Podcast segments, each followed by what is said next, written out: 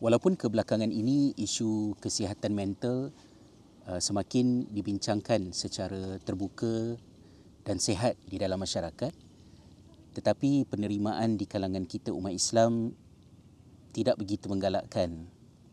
Sebahagian masih lagi menganggap kesihatan mental sebagai simptom kepada iman yang lemah dan sebahagian yang lain pula tidak melihat soal rawatan, terapi, perubatan yang berkaitan dengannya sebagai sesuatu yang selari dengan ajaran Islam malah ciptaan daripada orang barat. Pandangan ini adalah pandangan yang memudaratkan kerana kalau ada di kalangan ahli keluarga yang beragama Islam ini mengalami isu kesihatan mental, Uh, mereka mungkin tidak mendapat sokongan daripada keluarga dan terhalang daripada mendapatkan bantuan yang sewajarnya dan mendedahkan diri mereka kepada keadaan yang semakin buruk daripada satu peringkat ke satu peringkat.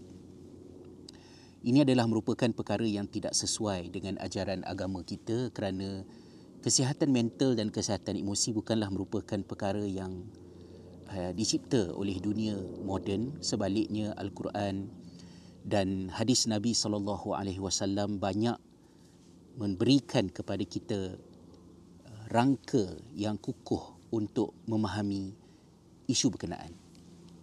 Malah Allah Subhanahu taala juga menyebut di dalam surah An-Nisa ayat yang ke-28 auzubillahi minasyaitonirrajim yuridullahu an yukhaffifa ankum wa khuliqal insanu dha'ifa uh, Allah itu menghendaki keringanan ke atas manusia dan kata Allah wa khuliqal insanu dha'ifa manusia itu dicipta sebagai makhluk yang lemah.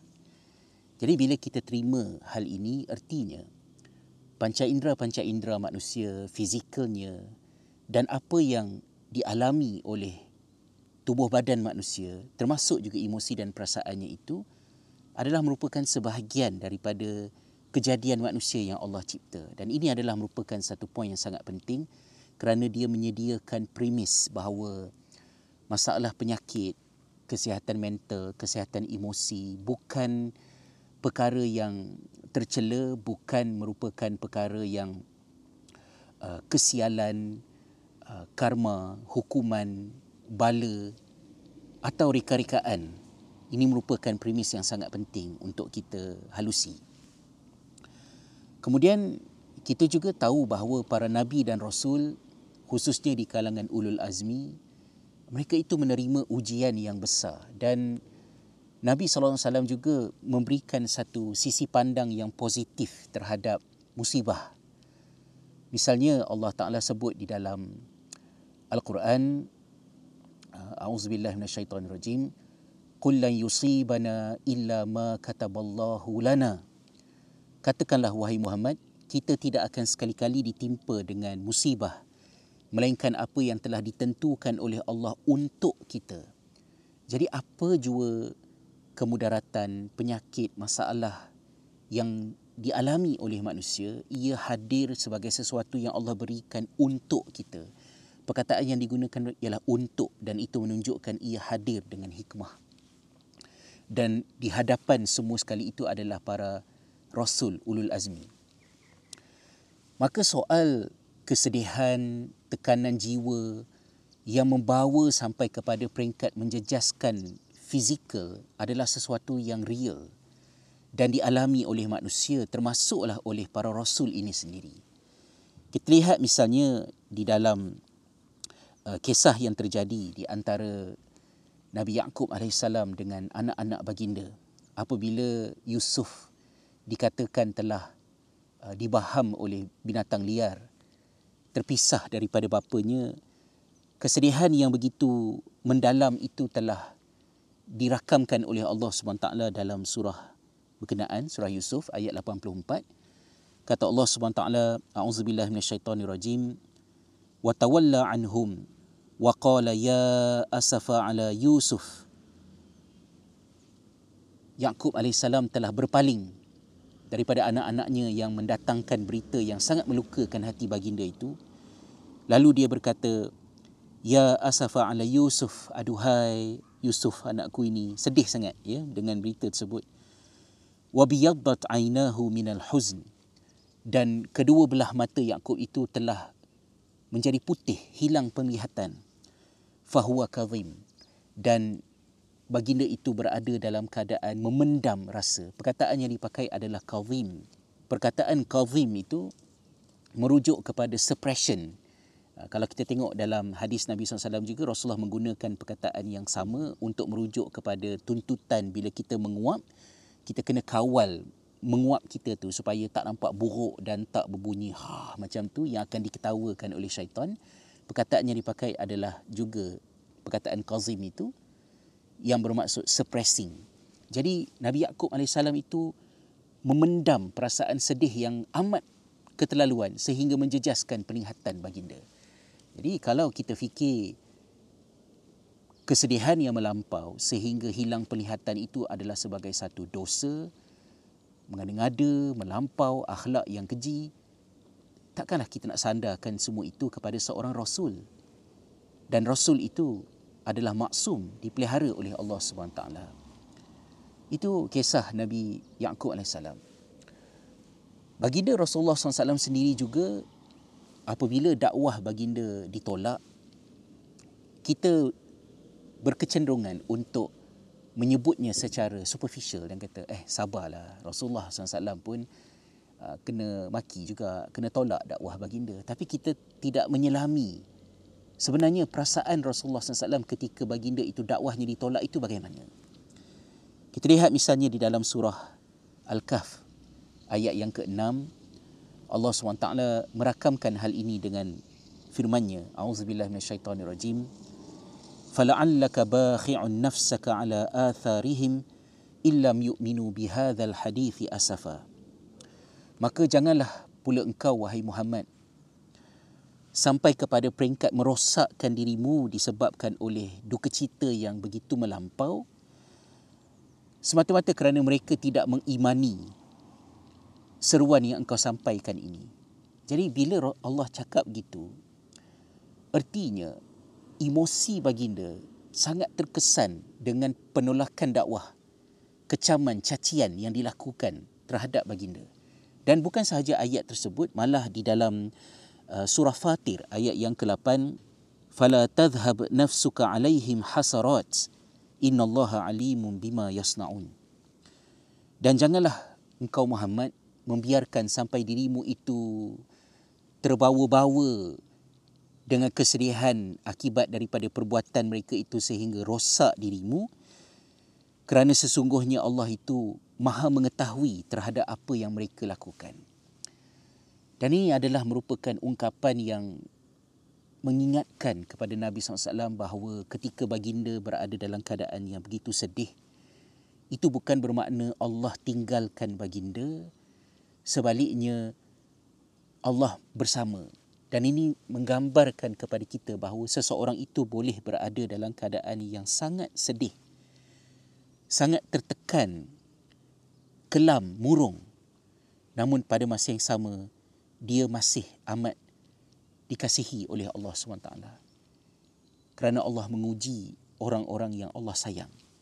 Di dalam sirah Nabi SAW juga ada pelbagai kejadian yang kita tahu mengundang kesedihan baginda yang amat besar uh, sehingga tahun kematian Sayyidatina Khadijah radhiyallahu anha dan bapa saudara baginda Abu Talib memberikan emosi yang begitu sedih kepada baginda sehingga tahun itu digelar oleh sejarawan sebagai Amul Huzni tahun kesedihan. Dan kewafatan anak anda baginda Ibrahim juga telah menyebabkan Rasulullah SAW begitu sedih ketika baginda melihat anaknya uh, menghembuskan nafas yang terakhir, air mata baginda mengalir. Dan sahabat bertanya, Wa anta ya Rasulullah, engkau pun menangis ke Rasulullah. Mungkin di fikiran para sahabat juga menggambarkan, eh, sebagai seorang Rasul, keimanan, hubungan yang kuat dengan Allah, bagaimana boleh Rasulullah menjadi begitu vulnerable? Dan Rasulullah SAW menjawab bahawa hati ini berasa sangat duka cita dan mata ini mengalirkan air. Namun lisan ini hanya menyebut perkara-perkara yang Allah redha. Dan ini adalah merupakan satu demonstrasi yang ditunjukkan oleh baginda terhadap bagaimanakah inhibition ke, kebolehan untuk seseorang itu mengawal dirinya daripada tidak melakukan perbuatan semata-mata didorong oleh perasaan yang bersangatan dan mendalam. Dan kita juga dapat melihat bagaimana Rasulullah mengajar kepada kita beberapa strategi regulasi emosi dalam bahasa sekarang kan. Bila mana Rasulullah sallallahu alaihi wasallam mengingatkan kepada kita bila kita marah agar kita mengambil wuduk, kita mengubah posisi kalau berdiri duduk, duduk baring. Itu adalah merupakan teknik-teknik yang maklum yang diguna pakai dalam kita cuba untuk mengawal agar kita tidak bertindak semata-mata ekoran daripada cetusan perasaan yang mungkin boleh mengundang kebinasaan dan kemudaratan. Isu emotional dysregulation yang banyak dihadapi oleh antaranya mereka yang berada di dalam kelompok ADHD. Dan bukan sahaja soal strategi sedemikian rupa, para sahabat juga memainkan peranan kerana mereka diajar oleh Nabi SAW agar hidup sehat, menjaga soal makanan, kehidupan yang seimbang. Dan kalau ada yang mungkin tersilap langkah, uh, bukan sahaja Nabi SAW, marah para sahabat juga saling mengingatkan sesama mereka. Apabila Abu Darda radhiyallahu anhu uh, melakukan ibadah dalam keadaan yang melampaui kemampuan fizikalnya sehingga menjejaskan kesihatan beliau, Salman Al-Farisi radhiyallahu anhu telah mengingatkan kepada Abu Darda bahawa Abu Darda pada diri kamu itu ada hak Allah, diri kamu juga ada hak ke atas tubuh badanmu dan keluargamu juga ada hak ke atas dirimu, maka kau tunaikanlah hak itu dengan sebaik mungkin. Jangan kerana nak melebihkan satu hak iaitu hak Allah sehingga kamu mengabaikan hak diri kamu dan hak keluarga kamu ke atas diri kamu. Dan nasihat Salman itu apabila disampaikan kepada Nabi SAW, baginda mengakuinya dengan baginda berkata, Sodaqa Salman. Ya, benarlah Salman pada nasihatnya. Jadi sahabat-sahabat, kita dapat tengok bagaimana isu kesihatan mental, tekanan emosi, kesedihan, penyakit adalah merupakan sebahagian daripada lumrah kehidupan manusia bukan semata-mata penyakit dunia moden pada hari ini tetapi juga terjadi di dalam komuniti emas umat Islam iaitu generasi sahabat bersama dengan Nabi sallallahu alaihi wasallam. Dan tidak terhenti setakat di situ, rawatan dalam bentuk perubatan juga boleh kita lihat. Misalnya Sayyidatina Aisyah radhiyallahu anha isteri baginda bukan sahaja alimah dari segi berilmu dari segi agama tetapi juga pandai dari segi menyediakan ramuan-ramuan untuk merawat penyakit termasuklah juga penyakit berkaitan dengan emosi kerana bila Rasulullah SAW sakit ada pelbagai pihak datang bagi petua bagi panduan daripada kaum-kaum yang tidak maklum kepada masyarakat di sekeliling baginda dan Aisyah radhiyallahu anha mempelajarinya. Jadi dalam satu kejadian apabila ada seorang wanita yang terlalu bersedih, kemurungan, Sayyidatina Aisyah radhiyallahu anha telah menyediakan satu ramuan yang disebut sebagai talbinah. Kata Aisyah radhiyallahu anha, Rasulullah SAW berpesan bahawa talbinah ini boleh meredakan rasa sedih yang bersangatan di dalam hati kita. Jadi ini menggambarkan kepada kita bahawa rawatan terhadap emosi, perasaan bukan terhenti setakat pada behavior terapi, malah juga pergi sampai kepada pengambilan ramuan-ramuan. Mungkinlah pada hari ini kita gunakan istilah natural medicine, pharmaceutical medicine, tetapi asasnya adalah rawatan, kita consume substance. Jadi saya harap dengan sedikit perkongsian ini kita dapat memperlihatkan bahawa kesihatan mental adalah isu yang benar ia bukan simptom kepada iman yang lemah. Kita bertuah sebagai umat Islam kerana worldview kita dan keimanan kita kepada Allah menambah kekuatan secara substansial agar kita tidak terperangkap dalam kehidupan yang sempit ketika berdepan dengan tekanan emosi ini tadi dan kemudian uh, behavior terapi, pengambilan ubat untuk merawat isu-isu berkaitan dengan kesihatan mental dan emosi ini juga adalah sesuatu yang ada di dalam agama kita. Jadi janganlah kita biarkan kejahilan menyebabkan kita terbelenggu di dalam kemudaratan. Bantulah saudara-saudara kita yang berdepan dengan isu ini, ahli keluarga kita dan sebagaimana agama Islam adalah agama yang sentiasa menekankan tentang peri pentingnya kita beragama dengan asas ilmu. Mudah-mudahan perkongsian ini juga menyumbang sedikit kepada ilmu untuk kita faham bahawa kesihatan mental, kesihatan emosi adalah sesuatu yang hadir jika ia sebagai satu penyakit, ia ada syifa. Dan sebagai tanda syukur kita kepada Allah SWT, kita manfaatkanlah syifa yang berkesan untuk merawat kesihatan mental dan juga kesihatan emosi. Wallahu alam. Terima kasih sahabat-sahabat atas kesudian untuk mendengar perkongsian kita pada kali ini.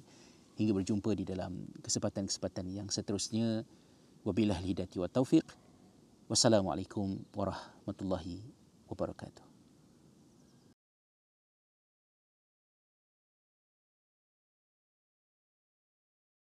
Words matter. Perkara yang banyak menghantar manusia ke neraka Allah Subhanahu Wa Taala adalah perkataan. Itu yang diamarankan oleh Nabi kita Nabi Muhammad sallallahu alaihi wasallam. Islam mengajar kepada kita tentang nilai perkataan.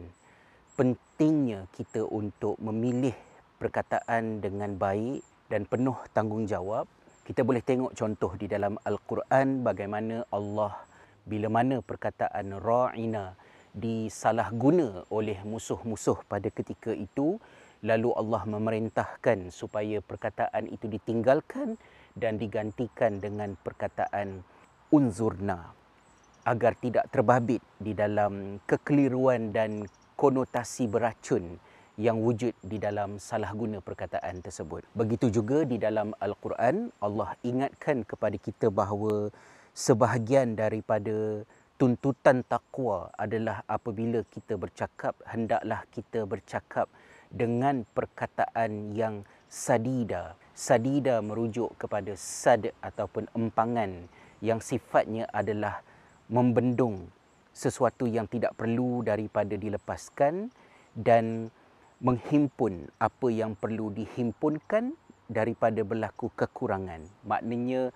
precise, tepat bila saya ingatkan tentang pentingnya perkataan atau susah hatinya kita melihat masyarakat termasuklah di kalangan umat Islam sendiri semakin tidak cermat dalam memilih perkataan menulis dengan sesuka hati bercakap dengan sesuka hati seperti terlupa kepada perintah Allah dalam hal yang saya sebutkan tadi dan peringatan Nabi sallallahu alaihi wasallam bahawa kemaluan dan mulut banyak menghantar manusia ke neraka Allah Subhanahu Wa Taala.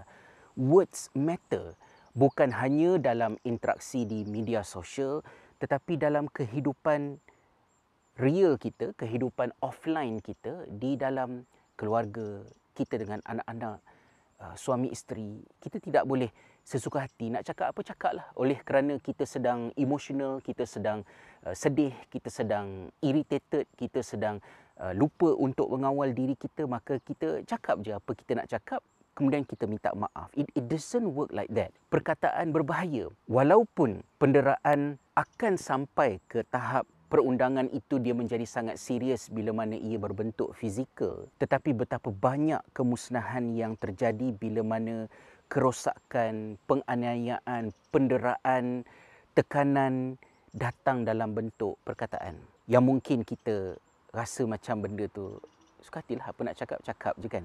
Sebab saya amat terkesan bila Amber Heard menyatakan bahawa kelakuan buruk yang beliau lakukan terhadap suaminya itu terjadi kerana itu adalah dirinya sebagai seorang manusia dan beliau menyalahkan Johnny Depp apabila melawan tidak bersetuju dengan apa yang dia lakukan kerana suaminya itu menghalang dia daripada exercise hakikat dirinya sebagai seorang manusia ataupun sebagai seorang perempuan dan itu satu perkataan yang sangat berbahaya dan mengelirukan. Kita juga boleh tengok bagaimana Rasulullah sallallahu alaihi wasallam memberikan peringatan spesifik kepada wanita berkenaan dengan musibah perkataan. Orang lelaki juga mempunyai risiko yang sama untuk dimurkai Allah, dihumban ke neraka jahanam wal billah. Tetapi ada satu peringatan khusus yang Rasulullah ungkapkan kebimbangan baginda terhadap realiti yang banyak berlaku kepada orang perempuan. Rasulullah menyatakan bahawa aku telah diperlihatkan dengan neraka jahanam dan kulihat ramai di dalamnya kaum wanita. Apabila baginda sebut begitu, baginda telah ditanya, ayakfurna billah, adakah mereka itu berada di neraka kerana mereka itu kufur kepada Allah? Rasulullah wasallam menyatakan bahawa mereka itu berada di neraka bukan kerana mereka kufur kepada Allah tetapi kerana mereka kufur kepada nikmat berkeluarga kufrul ashir mungkin kerana konsep itu sendiri tidak begitu jelas di pemahaman para sahabat Rasulullah SAW menerangkannya dalam bentuk contoh rather than statement. Ya Rasulullah SAW mengatakan bahawa yang dimaksudkan dengan kufur nikmat berkeluarga bersuami itu ialah apabila seorang wanita itu bila mana suaminya melakukan pelbagai kebaikan tiba-tiba ada satu benda tak betul satu benda salah kurang yang dilakukan oleh suami. Lalu isterinya berkata ma raaitu minka khairan qat. Engkau ni aku tak nampak satu benda baik pun pada kamu. Kata-kata itu matter. Kata-kata itu menyebabkan wanita menjadi ahli neraka dan betapa mudahnya kata-kata itu untuk keluar terutamanya ketika sedang marah, ketika sedang sedih ataupun ketika sedang low mood semasa PMS contohnya. Jadi ini adalah merupakan satu peringatan yang amat membimbangkan yang diungkapkan oleh Nabi SAW. Lantas bagi orang lelaki pula, kita selalulah kena ingatkan diri kita agar walaupun word matters dan dia mungkin melukakan hati kita bila isteri kita bercakap benda-benda yang tidak baik, kita perlu terus menerus mengingatkan dan menjadi pemaaf. Selain daripada itu, pelajaran yang juga saya belajar daripada kes uh, Amber Heard versus Johnny Depp ini adalah potensi untuk seseorang menjadi pendera. Amber Heard menyebut cuba cakap di mahkamah kamu tu sebagai seorang lelaki adalah mangsa domestic abuse. Siapa nak percaya? Jadi beliau secara sedar manipulatif terhadap realiti berkenaan dan menganggap bahawa walaupun dia melakukan pelbagai kejahatan terhadap suaminya tetapi takkan ada siapa yang percaya kerana mungkin ketika kejadian itu berlaku Me Too movement sedang hangat terjadi.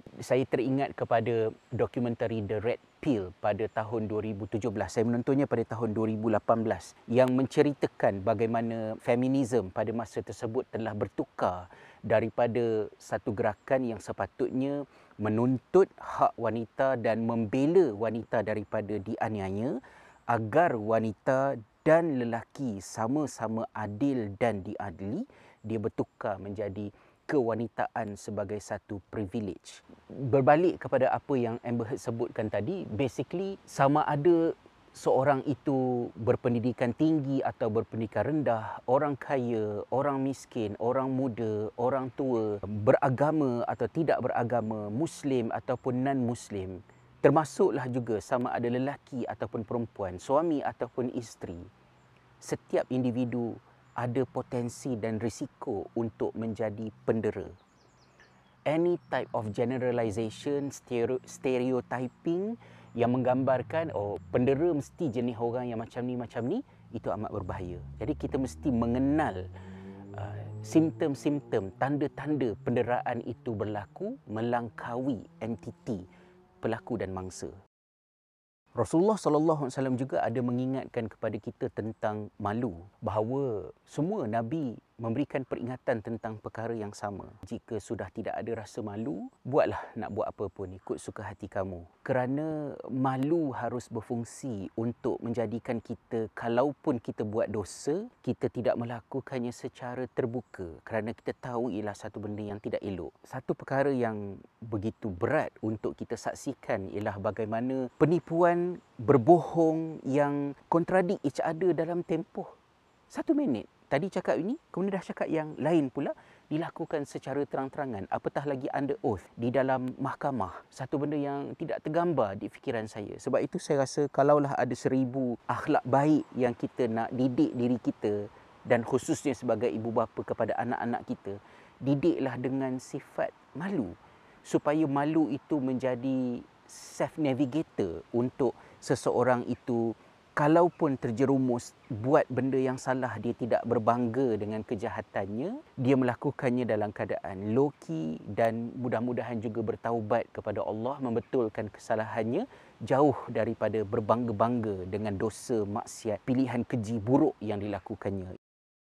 Saya juga mengambil peluang untuk berbual benda ni dengan anak-anak sebab kita tahu anak-anak kita menontonnya secara sengaja ataupun tidak sengaja melalui TikTok ataupun YouTube dan kita tak naklah anak-anak ni menonton benda tu sebagai bahan hiburan, meme lepas tu gelak-gelak tengok lawyer Amber Heard ke ataupun lawyer Johnny Depp ke bercakap yang bukan-bukan and that's it tapi kita boleh memainkan peranan untuk memasukkan elemen pendidikan di dalam benda ni tadi. So antara poin utama yang saya bual dengan berbual dengan anak-anak adalah tentang isu tadilah ya, words matter. Benda ni dah saya cakap dengan anak-anak daripada masa kami dekat Finland lagi.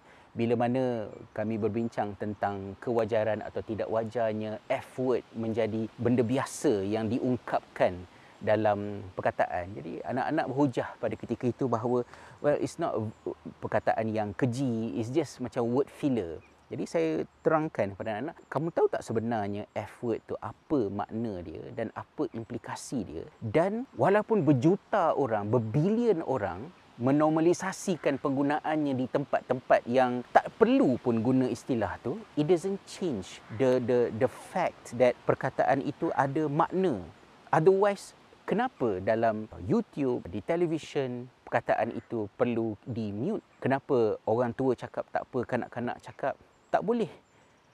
Worldview orang barat fikir, oh kalau dewasa lain cerita, kalau budak-budak lain cerita. Tapi bagi kita orang Islam, dewasa ataupun kanak-kanak, kita ada garis panduan kita sendiri. So it's not just a, a simple words. Dan uh, kita bincangkan tentang benda tu.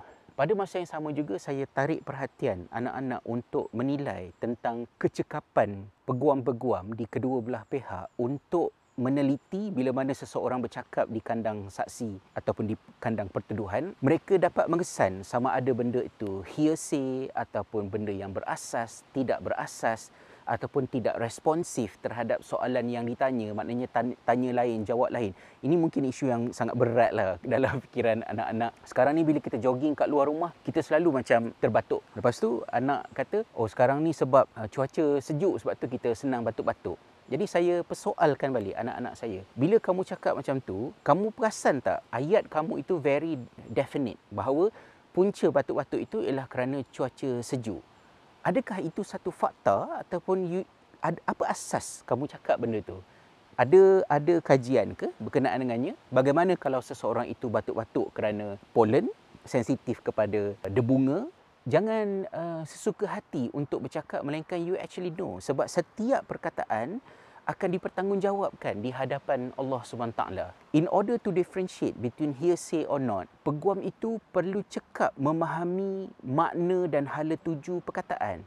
This is not something easy, tapi you kena train your brain in order to be able to use words properly. And it matters not only for exam, but actually for your life. Saya kongsikan dengan anak-anak kisah bagaimana ketika saya di tingkatan 6 sekejap, STA 1 sebelum fly pergi Jordan dulu, saya belajar subjek mantik dan di dalam subjek mantik tu antara topik awal yang kami sempat belajar ialah tentang at-ta'rif. Bagaimana mendefinisikan sesuatu. Bahawa definisi sesuatu, takrif sesuatu dia mesti ada karakter jami' dan manik. Jami' maksudnya dia mesti menghimpunkan semua elemen yang perlu ada di dalam takrifan tersebut. Maniak pula dia bermaksud mesti menghalang daripada benda yang tidak berkenaan daripada termasuk di dalam takrif tersebut. Benda yang sama juga saya pernah belajar dalam subjek English 2, English 102 masa belajar kat Jordan dulu. Saya bagi contoh pada anak-anak. Misalnya pencil, how you define pencil? Jadi anak-anak pun fikirlah macam oh pencil ni adalah alat tulis. Okey, good. Dia adalah satu alat tulis. Bolehkah melukis? Ada perbincangan kat situ kan. Dia adalah merupakan satu alat tulis yang diperbuat daripada kayu. Betul ke? Bagaimana pula dengan pensil mechanical? Kita nak masuk kan? Apa yang menjadikan pensel pensel? Adakah kerana uh, batangnya kayu ataupun kerana uh, warnanya penulisan itu adalah dihasilkan oleh bahan tulisnya iaitu karbon. Jadi perlukah karbon dimasukkan sebagai elemen yang perlu ada dalam takrif? So it's, it's not easy. Jadi bila you buka kamus, you kena appreciate bahawa setiap perkataan itu very precise. It's not easy to define something. So bila mana setiap perkataan itu ada that the whole world effort to put one word accurate untuk memaksudkan satu benda tu then use it appropriately. Kadang-kadang mereka tak perasan mereka guna istilah-istilah berat yang implikasinya besar. Contohnya bila rasa macam sedih sikit, oh depressed, uh, kemurungan. Depression is a huge word. Kalau misalnya parent suruh kemas meja sikit, ayah ni OCD lah. OCD is is a disorder. I'm I'm having my PTSD. PTSD is a huge word. Ada the whole science behind it. So be careful. Jangan suka-suka nak guna perkataan. Semua bila kita menggunakan perkataan itu dengan sewenang-wenangnya tanpa memberi nilai terhadap maksud sebenarnya, ia menyebabkan pesakit mental sukar untuk dihormati cabaran yang mereka hadapi dan menerima rawatan. Walau apapun akhirnya keputusan verdik yang akan di keluarkan oleh juri berkemungkinan pada hari ini ataupun tak tahulah. Apa yang pastinya dalam kes Johnny Depp versus Amber Heard ini 100% bukti sebagai sandaran kepada dakwaan, pertuduhan dan pembelaan masing-masing dibentangkan di mahkamah dan kita boleh menontonnya. Kita mesti mampu untuk mengesan bila mana seorang itu menipu atau bercakap benar. Allahumma arinal haqqa haqqa warzuqna tiba'ah wa arinal batila batila warzuqna ijtinabah. Ya Allah, tunjukkanlah kepada kami perkara yang benar itu sebagai benar dan rezekikan kepada kami untuk mengikutinya dan tunjukkanlah kepada kami kebatilan itu sebagai kebatilan dan rezekikanlah kepada kami untuk menjauhkan diri daripadanya. Cuma apa yang menjadi kebimbangan saya ialah mengenang kembali filem Don't Look Up kerana filem itu memberitahu kepada kita bahawa kita sedang hidup di zaman yang menang adalah kebodohan.